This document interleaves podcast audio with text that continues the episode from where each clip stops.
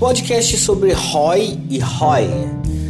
Sabe quando sua marca está dando retorno sobre o seu investimento e sabe quando ela está dando retorno de acordo com o engajamento dos seus consumidores? São duas coisas diferentes. Um é sobre o seu investimento, o outro é sobre o seu engajamento. Então vamos às definições. ROI, R-O-I, é a relação entre a quantidade de dinheiro ganho ou perdido com o resultado do investimento e a quantidade de dinheiro investido quanto você tem em relação de ganho com tudo que você investiu. Já o ROI com E no final, Return Over Engagement, ou retorno sobre engajamento, está relacionado quando as pessoas se engajam em alguma proposta sua, um post, um artigo, muito mais em suas redes sociais, mas também acontece no ponto de venda. Quantos vão até o teu ponto de venda comprar através de algo que você fez e que eles tiveram engajamento? Digamos que você fez uma postagem nas suas redes sociais sobre um evento que acontecerá para divulgar o lançamento do seu novo produto. Então você vai patrocinar esse post com 100 reais. Quantas pessoas curtiram sua postagem, quantas compartilharam, quantas confirmaram a participação no evento, são as suas métricas para medir o retorno sobre o engajamento. Tantas curtiram, quantas vieram, quantos fizeram a ação que você pediu. Esse é o retorno over engagement.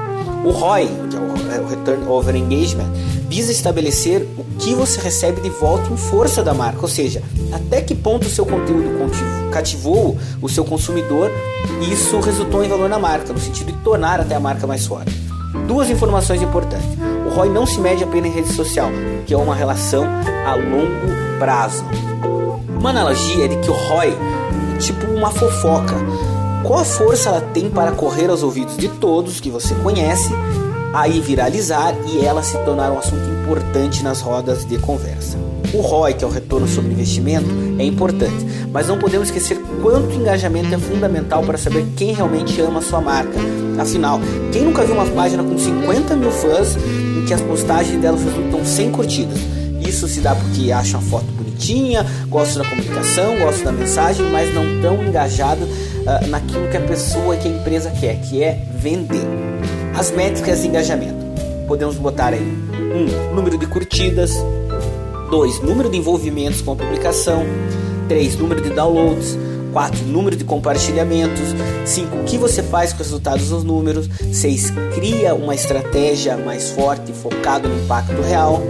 7. Conteúdo mais relevante para seus consumidores, utilizadores e outros.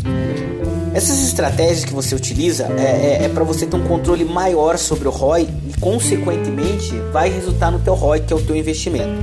Então, quanto você criar mais, melhor e mais forte comunidades da sua marca e conquistar mais consumidores leal, é o grande objetivo do engajamento na sua marca. Outro fato é melhor, é bom você sempre comparar com a concorrência e tentar diferenciá-la do que eles fazem, porque muitas vezes seguir uh, uma, uma, tática que já é cansada e já é uma tática utilizada pode ser, pode acabar fazendo você uh, uma marca que não tem identidade nenhuma.